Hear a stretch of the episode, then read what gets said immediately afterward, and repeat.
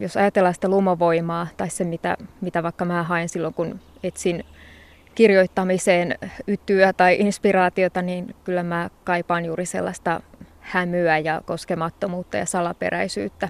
Että joku semmoinen suorarunkoinen korskea mäntytaimikko tai nuori mäntymetsikkö, jossa näkee satojen metrien päähän, niin ei siellä kyllä mitään tarinoita synny.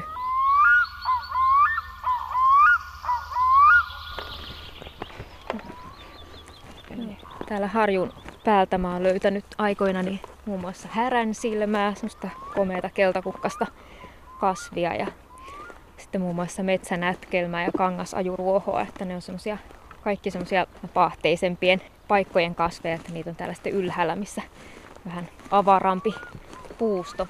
Tämä on siitä ollut hauska paikka, kun täällä on niin monenlaista, että tuolla rinteillä ja harjun juurella on sitten vanhoja metsiä ja sitten täällä ylhäällä tätä hongikkoa. Ja täällä harjun lailla just tää, se, että molemmilla suunnilla, molemmilla harjun syrjillä on sitten alamäkeä ja ollaan siis 170 metriä merenpinnan yläpuolella tai aika korkealla paikalla. Nyt just kävellään muinaisrannalla. Tiedätte, onko tämä tota, Baltian jääjärven muinaisrantaa, Joldiameren rantaa sitten tuolla parikymmentä metriä alempana. Niin tota, jotenkin täällä ylhäällä tuntee olevansa vähän niin kuin ilmassa leijumassa, vaikka ihan jalat maassa, mutta kuitenkin.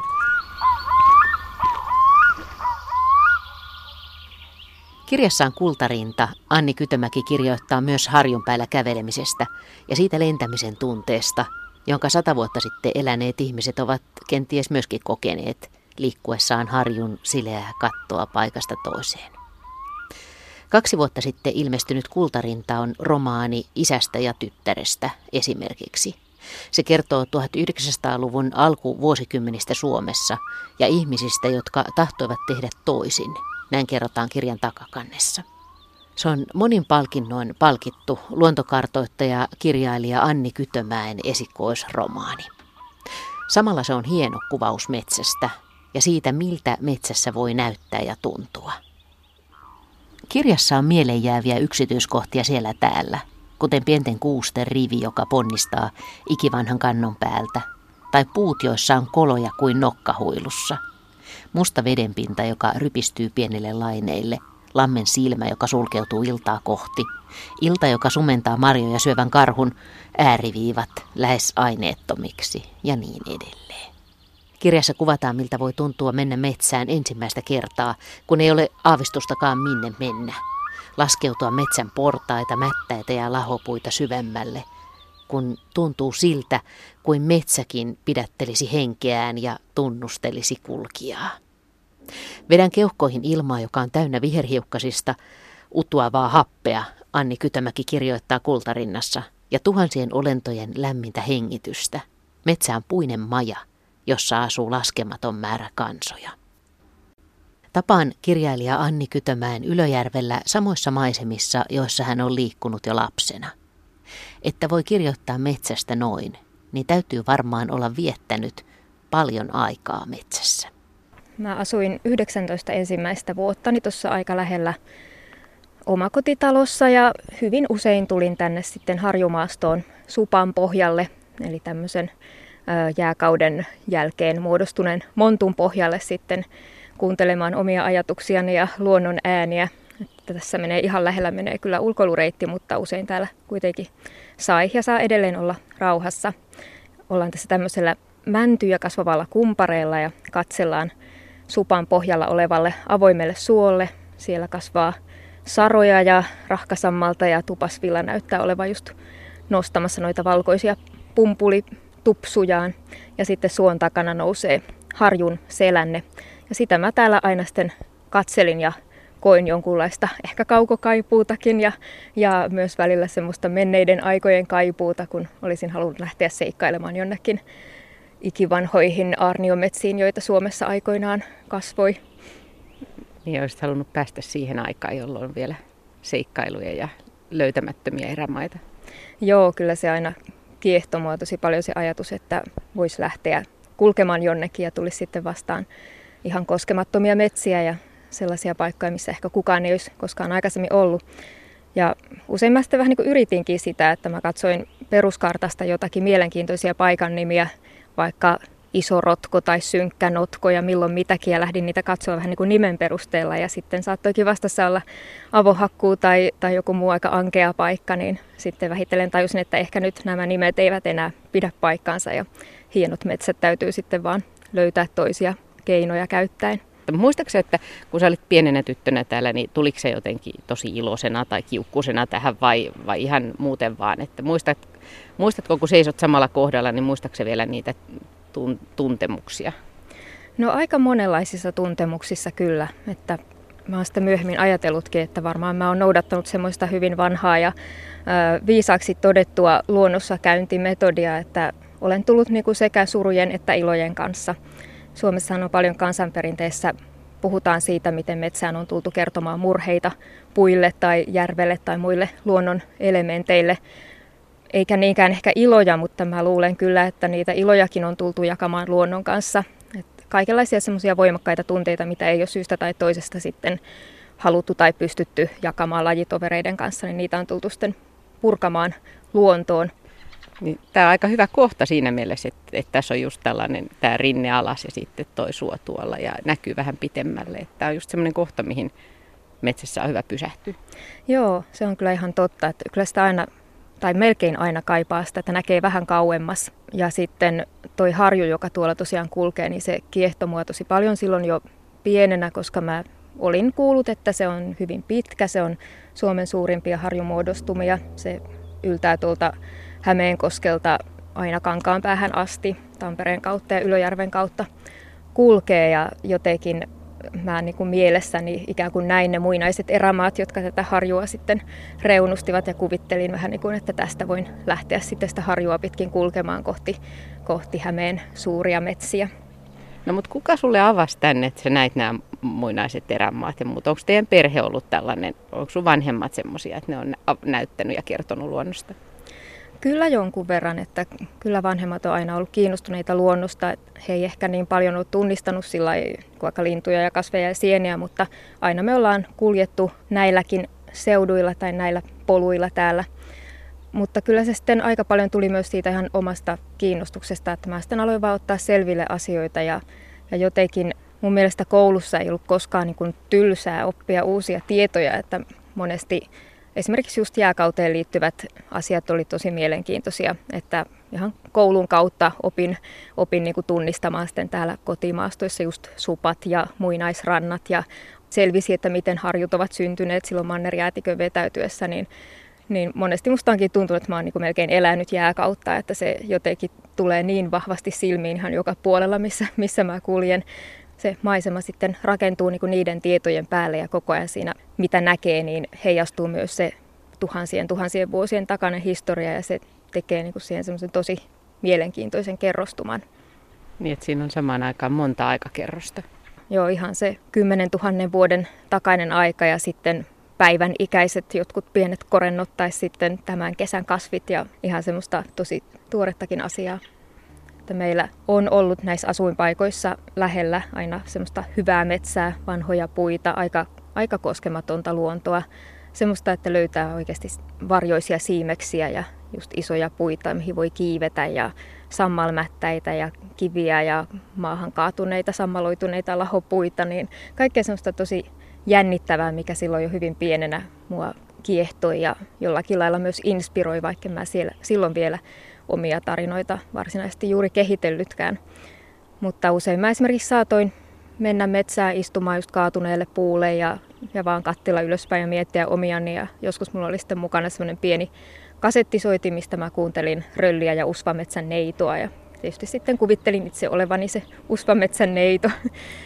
Niin, se jossain kerroit semmoisen hauskan muisto, että sä roikut tikapuilla väärinpäin, pää alaspäin ja katselet metsän seinää ja se näyttää ihmeellisen kiehtovalta. Joo, se oli aika lähellä täällä itse asiassa. Tuolla mm, noin puolen kilometrin päässä on semmoinen soramonttu, minkä toisella puolella me asuttiin rivitalossa silloin, kun mä olin ihan pieni. Muutettiin sieltä vissiin silloin, kun mä olin viisivuotias. Ja siinä tota, nelivuotiaana mä sitten joskus siinä rivitalon päädyssä temppuilin tikapuilla, tein erilaisia kieppejä siinä alimmalla puolapuulla ja sitten jossain kohtaa siinä sitten roikuin pää alaspäin polvitaipeesta ja sitten se oli oikeastaan ensimmäinen kerta, kun mä sitten jotenkin tiedostin metsän, että siitä pää alaspäin katselin sorakuopan yli, miten toi harjun seinämä siellä kulki taivaan rannassa ja, ja tota, näkyi sitten niitä tummanvihreitä mäntyjä, aika tasalatvaisia, kun ne on jo niin vanhoja. Ja, ja ne siellä vähän sitten liikahtelivat tuulessa ja silloin mä ensimmäistä kertaa koin semmoisen niin jännittävän ailahduksen sydän alassa, että onpas tuolla jännittävän näköistä, että, että nyt kyllä tekisi mieli lähteä katsomaan. Se on se niin kuin metsämaiseman ihan parhaita asioita, just usein niin kuin vähän kauempaa ja korkealta paikalta katsottuna, että miten se metsä siellä odottaa ja millaisen seikkailun halun ja semmoisen vapauden tunteen se ihmiselle tekee. Sä oot kirjoittanut myöskin esimerkiksi metsän seinästä, siitä miten se on tavallaan vähän niin kuin seinä ja sitten se kuitenkin, sit se on kuitenkin niin kuin ovi. Risto Rasallahan on sellainen runo, mm. että metsän seinä on kuin vihreä ovi, josta valo ja ystävänsä tai mm. jotenkin mm. tähän tapaan, niin, niin sulla oli se sama kokemus. Joo, on se kyllä. Mä olen esimerkiksi opiskellut jonkun aikaa aikoinaan Pohjanmaalla ja siellä koulu oli sillä aika, aika niin kuin laajojen peltojen keskellä ja sitten sieltäkin kuitenkin aina halusin hakeutua metsään, niin sitten se kulku sinne olikin aika, aika työn ja tuskan kautta välillä, kun piti sitten paahteisilla peltoteillä kävellä ensin parikin kilometriä ennen kuin pääsi sinne ja sitä seinää sitten vain katselin, miten se hitaasti sieltä lähestyi ja sitten sinne slurps vaan upposi sisään, että se oli, se oli tosi hauskaa. Tai on aina ollut se, että miten, miten se metsän seinä sitten kuitenkin avaa ovensa, vaikka se saattaa näyttää jotenkin läpitunkemattomalta, mutta sitten kun sinne ujuttautuu, niin sitten jos on vanha metsä kyseessä, niin se sitten siitä avartuu edessä ja siellä on helppo kulkea ja, ja on sitä vihreää valohämyä, mikä aina on tuntunut hyvältä. Mä en ole mikään semmoinen suorassa auringonpaisteessa viihtyvä ihminen, että mä aina parhaiten viihdyin semmoisissa missä niin kuin valo siroaa jostakin oksiston lomasta ihmisen ylle, että siellä on rauhallista ja aina vähän viileämpää ja semmoista minulle sopiva biotooppi. No onko sä siinä Kultarinta-kirjassa kirjoitat myöskin yöstä metsässä esimerkiksi? Onko sä ollut yöllä metsässä? Ö, olen ollut yöllä metsässä. En ole kovin monta kertaa yöpynyt metsässä, että, että tota, ehkä se saatan olla hieman mukavuuden haluinen, mutta tota, yöllä olen kuitenkin kulkenut metsässä ja, ja tota, just siitä, mitä Kultarinassakin kirjoitan, sitä ikään kuin pime- pimeydessä kulkemista, niin se on kyllä sinänsä tuttua, että miten siinä vähitellen oppii tai rupeaa näkemään, vaikka onkin ensin pimeän oloista, mutta sitten se polku, on se sitten oikea polku tai kuviteltu polku, semmoinen reitti, minkä nyt siinä valitsee tai mikä valikoituu, niin se sieltä kuitenkin sitten vähitellen hahmottuu. Ja yöllähän sitten tunnelmat on hyvin toisenlaisia, mutta mun mielestäni yöllä tai pimeällä metsässä ei ole pelottavaa. Että pelottavaa on silloin, jos siellä menee jonkun taskulampun kanssa ja on jotenkin semmoisen valopiirin sisällä ja, ja tuntuu, että on jotenkin tarjottimella. Että mieluummin sitten aina, jos vaan mahdollista, niin, niin sitten mä kuljen, kuljen sitten lampusammuksissa ja ainoastaan sitten, jos, jos tulee joku este vastaan, niin sitten, sitten sytyttää sen lampun. Et se on kyllä tosi jännittävä kokemus se pimeydessä kulkeminen, että siinä kuulee paremmin kaikenlaista ja uppoaa sinne, sinne kokonaisuuteen. Ja sitten jos vaikka kuuluu jotakin ryskettä sitten ympäriltä, niin ei se välttämättä ole mitenkään pelottava. Useinhan joku hirvi tai muu saattaa siitä lähettyviltä sitten lähteä liikkeelle. Sä oot puhunut, puhuit luonnonperintösäätiön 20-vuotisjuhlassa metsän lumosta sehän nyt on tietenkin vaikea kysymys. Mitä sulle on metsänlumo? Tai minkälainen on sulle semmoinen metsä, jossa sä lumoudut? No sellainen, missä mahdollisimman vähän näkyy ihmisen jälkiä. Puut on isoja ja pieniä, kaiken kokoisia ja eri lajisia, että on lehtipuita ja havupuita ja, ja sitten siellä mielellään saa olla noita tuollaisia tuon tapaisia pieniä soita aina siellä täällä, semmoista monipuolista vaihtelevaa maastoa ja pieniä kallioita tai isoja kallioita toki saa olla myös ja isoja soitakin. että ylipäätään se, että vaihtelevaa luontoa ja semmoista, missä, missä ei niin kuin koko ajan tarvitse stressata siitä, että täälläkin on hakattu puita ja täältäkin on nostettu turvetta tai jotakin vastaavaa, että, että se on kuitenkin niin, niin tuttua nykymaailmassa kaikille, jotka kulkee, kulkee luonnossa paljon, niin siihen on jo ihan kyllästynyt ja mäkään en koskaan haluaisi puhua hakkuista ja sitten aina harmittaa, koska ne aina tulevat kuitenkin puheeksi, kun metsästä puhuu, koska se on semmoinen niin välitön uhka monelle eri kohteelle. Mutta metsässä, jos ajatellaan sitä lumovoimaa tai se, mitä, mitä vaikka mä haen silloin, kun etsin kirjoittamiseen ytyä tai inspiraatiota, niin kyllä mä kaipaan juuri sellaista hämyä ja koskemattomuutta ja salaperäisyyttä, että joku semmoinen suorarunkoinen korskea mäntytaimikko tai nuori mäntymetsikkö, jossa näkee satojen metrien päähän, niin se voi jonkun mielestä olla esteettisesti kaunis siinä järjestelmällisyydessään, mutta ei siellä kyllä mitään tarinoita synny. Niin se, että ei ihan tarkkaan näe kaikkea, että siellä on se salaperäisyyden tuntu, niin se kuuluu siihen. Joo, joo, että sitä ei oikeastaan tiedä, että mitä sieltä ikään kuin edes etsii, eikä, eikä välttämättä sitten löydäkään mitään konkreettista, että monesti vanhassa metsässä kulkee siten, että, että koko ajan kurkistelee vähän, että mitäs tuolla on ja mitäs tuolla on, ja sitten aina jotain kivaa yleensä tulee vastaan, jotakin uusia sammalia tai joku kummallinen sieni tai, tai sitten pyrähtää joku lintu tai kuuluu joku oudon linnun ääni, laulu. Mutta tota, välttämättä ei tarvitse mitään sellaista löytyäkään, että se silti tuntuu, että löytyy jotain, vaikka, vaikka ei mitään konkreettista tuliskaan vastaan, mitään erityistä. Että siellä metsässä jotenkin ylipäätään se, että kulkiessa se reitti ikään kuin hahmottuu, vaikka, vaikka ei suunnittele sitä nyt menen tuonne, vaan sitten jotenkin vaan ikään kuin imeytyy sinne, minne on menossa, niin, niin se jo aiheuttaa sellaisen tosi hyvän ja, ja virkeän tunteen. No Anni Kytömäki, vaikuttaa, auttaako sinua metsäretket esimerkiksi kirjoittamisessa? Että jos sä oot jumissa kirjoittamisessa, niin, niin lähdetkö siitä metsään? Joo, kyllä tosi usein ja monesti just tämmöisille paikoille, mistä näkee vähän kauemmas, että, että siinä voi sitten pysähtyä ja miettiä ihan konkreettisesti jotain ongelmaa, mikä siinä työskentelyssä sillä hetkellä on, tai sitten olla miettimättä yhtään mitään, että kyllä se auttaa sitten kuitenkin, että se vaatii se semmoinen lukkiutuminen sitä, että lähtee liikkeelle, että pelkkä kävelykin auttaa, mutta metsässä se sitten jotenkin tehoaa vielä paremmin. No mutta milloin sä sitten ymmärsit sen, että on metsiä ja metsiä? Että kaikki metsät ei ole ikään kuin samalla lailla metsiä? No varmaan se tuli siinä vähitellen toisella kymmenellä, kun me ensin asuttiin tuolla Harjun toisella puolella semmoisessa paikassa, missä tosiaan se lähimetsä oli sellaista vanhaa kuusivaltaista havumetsää ja se oli mulle sitten se metsän prototyyppi tavallaan, hmm. että se mitä mä ajattelin metsänä. Sitten kun me muutettiin tänne lähistölle ja mä kävin tuossa Harjun lailla sitten kävelemässä niin siellä sitten Harjun etelärinteellä on semmoista tasaikäisempää mäntymetsää ja kyllä mä siellä nyt sitten kuljin, mutta vähän koko ajan ihmettelin, että miksi täällä ei nyt tule sitä tunnetta, mikä tuli, tuli siellä aiemmassa asuinpaikassa. Mutta kauhean kauan siinä kyllä meni ennen kuin mä kunnolla ymmärsin, että on metsiä ja sitten semmoisia puustoisia alueita, joita sanotaan metsiksi. Että itse asiassa mä muistan aika hyvin sen päivän. Vuosi oli, oli joko 98 tai 99 ja mä olin sitten jo siinä niin kuin tullut täysi-ikäiseksi ja sitten tietysti alkanut retkeillä vähän kauempanakin ja sitten olin yhtenä kesäpäivänä pyöräilemässä tuolla toisella puolella isoa tietä, eli täältä noin viiden kilometrin päässä.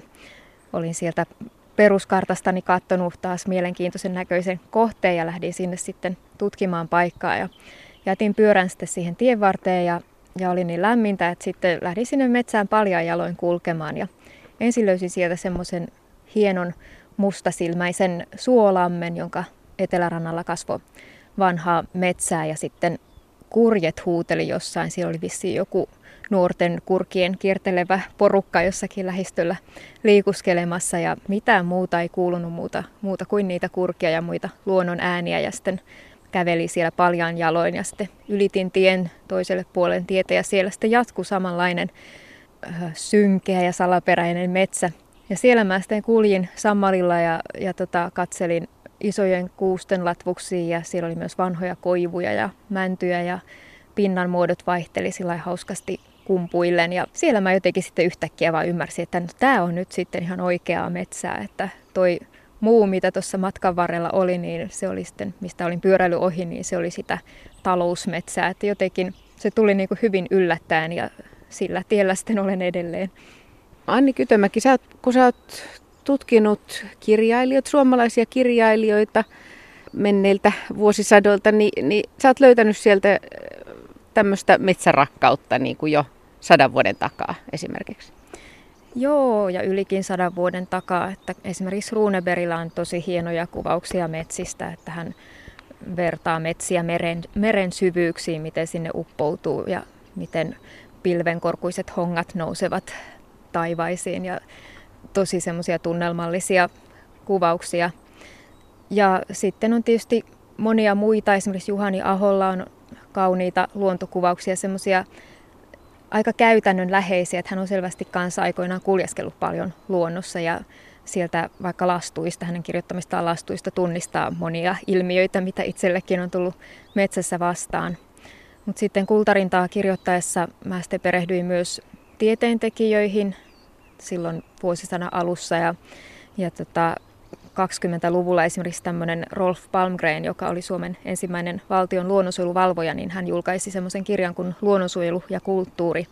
Ja siinä hän sitten kuvailee sitä sen aikaista luonnonsuojelukeskustelua ja sitten ottaa välillä hyvinkin kärkevästi kantaa metsien puolesta ja luonnon puolesta. Että tosi semmoisia niin nykyaikaisiksi miellettyjä ilmaisujakin siinä, että mua itse aikoinaan silloin yllätti, että miten, miten voimakkaasti onkin puhuttu jo silloin siihen aikaan, kun kuitenkin metsäteollisuus on ollut vasta nousemassa ja kansakunta on rakennettu ja ehkä suurin osa ihmisistä on kuitenkin mieltänyt, että kaikki tämä on niin kehitystä ja hyvää, mutta sitten kuitenkin oli, oli sitä tiedemiesporukkaa ja taiteilijoita, esimerkiksi Kallen Kallela ja Pekka Halonen, jotka, jotka otti sitten kantaa metsien puolesta, että he niin kuin siinä vaiheessa jo näki tämän, että mihin ollaan menossa ja että yrittivät tuoda sitä esille, että miten kaikki ei ole vain ihmistä varten, vaan myös luonnolle pitäisi sitten jättää jotain.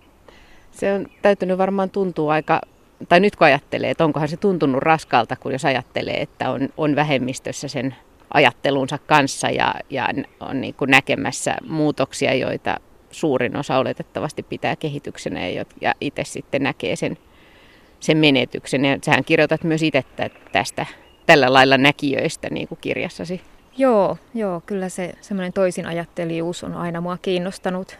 Se on sitä samaa, samaa tunneskaalaa varmaan ollut silloin, mitä nykyäänkin monet luonnonsuojeluasioiden parissa toimivat tuntee. Että sellaista erillisyyden tunnetta siitä, että tosiaan kun maailma menee vähän niin kuin menojaan ja itse toivoisi, että mentäisiin ihan toiseen suuntaan, niin kyllä se on aika vaikeaa sitten siinä arjessa välillä elää, että kun tulee niitä vastoinkäymisiä jatkuvasti ja sitten vähitellen vaan pitää aina enemmän ja enemmän opetella iloitsemaan niistä pienistäkin voitoista tai pienistäkin alueista, jotka vielä ovat olemassa. No mutta entäs sitten kirjailijana metsänlumo, niin onko se helppoa saada sanoiksi? Ei tietenkään metsänlumo on helppo saada sanoiksi, vai? No ei ole, että, että kultarinnassa mä olen sitä yrittänyt ja jonkun verran ilmeisesti onnistunut ainakin palautteen mukaan, mutta kyllä mä sitä hirveästi mietin, että miten sen voi niin kuin yrittääkään kertoa muille, koska se on niin henkilökohtainen kokemus.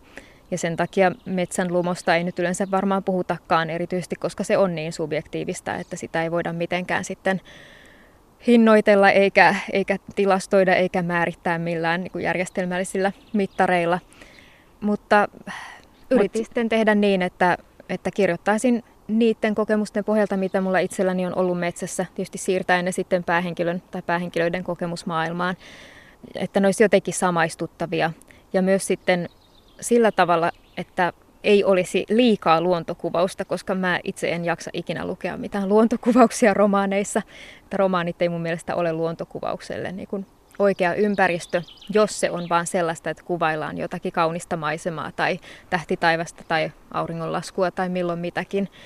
Että jos kirjoittaa jotain luonnosta, niin sillä pitää olla joku idea, miksi se on siinä. Ja kultarinnassa mä pyrin siihen, että kaikki mitä luonnosta kerrotaan, niin se myös jollain lailla liittyy siihen juonen kulkuun ja päähenkilöiden sen hetkisiin mielenliikkeisiin. Että se mitä he havaitsevat, niin se kertoo enemmän tai ainakin yhtä paljon heistä itsestään kuin siitä, mitä siinä ympärillä liikkuu tai näkyy. Tuo on muuten lohdullista kuulla, koska munkin mielestä usein, ja sitten luontokuvaukseen usein liittyy semmoinen, että siinä helposti tulee niin kaikki kliseet ja sielu, sielu lepää ja valo, valo siilautuu ja vaikka, vaikka mitä, että, että niin kuin siinä, siinä voidaan olla aikamoisessa hetteikössä sitten joo, kliseitä kyllä tulee ja niitä mä myös on yrittänyt sitten välttää sillä, että mä ensin kun tulee joku ajatus, niin kirjoitan sen ylös. Siinä saattaa olla sitten joku klisee, mutta sitten kun käy sitä uudelleen läpi, niin sitten yrittää keksiä sille jonkun uuden adjektiivin tai verbin. Ja sitten monesti sillä tavalla syntyykin uusia sanoja, koska välttämättä ei jollekin tietynlaiselle luonnon ilmiölle ole olemassa ihan juuri sellaista ilmaisua kuin miten mä olen sen kokenut, niin sitten täytyy keksiä sitten jotain omia sanoja, mitkä niitä kuvaa ja ja yllättävää kyllä, niin ne tulee useimmiten ymmärretyksi, että mitä sillä tarkoitetaan. Suomen kielihän on siitä hieno, että niitä uusia sanoja on helppo keksiä, että tämmöisiä onomatopoettisia sanoja, jotka, jotka tota, kuulostaa siltä asialta, mitä ne kuvaavat, niin kaikki lurina ja lorina ja solina ja tällainen, ja sitten deskriptiivisiä sanoja, jotka taas sitten niin kuin kuulostaa siltä asialta, mitä ne kuvaa, että joku vaikka törröttää tai hörsöttää tai niissä lukija tai, tai kuulija sitten helposti tajua, että mistä nyt on kyse, vaikka, vaikka kyseistä sanaa ei sanakirjasta löytyiskään.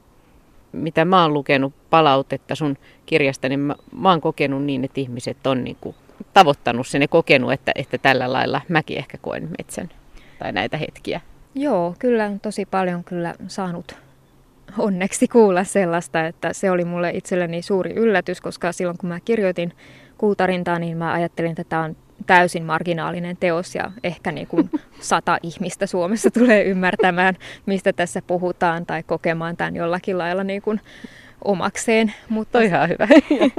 mutta siinä kävi kuitenkin toisin, että, että näköjään kuitenkin on aika paljon enemmän kuin kuvittelin niitä ihmisiä, jotka kokee metsän omaksi ympäristökseen ja jakaa niitä kokemuksia ja hyviä kokemuksia ja huolia, mitä metsiin liittyy ja, ja niitä ihan siis konkreettisia luontokokemuksia vaikka lintuihin tai kasveihin liittyen, niin se on kyllä ollut mahtavan hienoa, koska ei tunnu enää niin yksinäiseltä täällä maailmassa.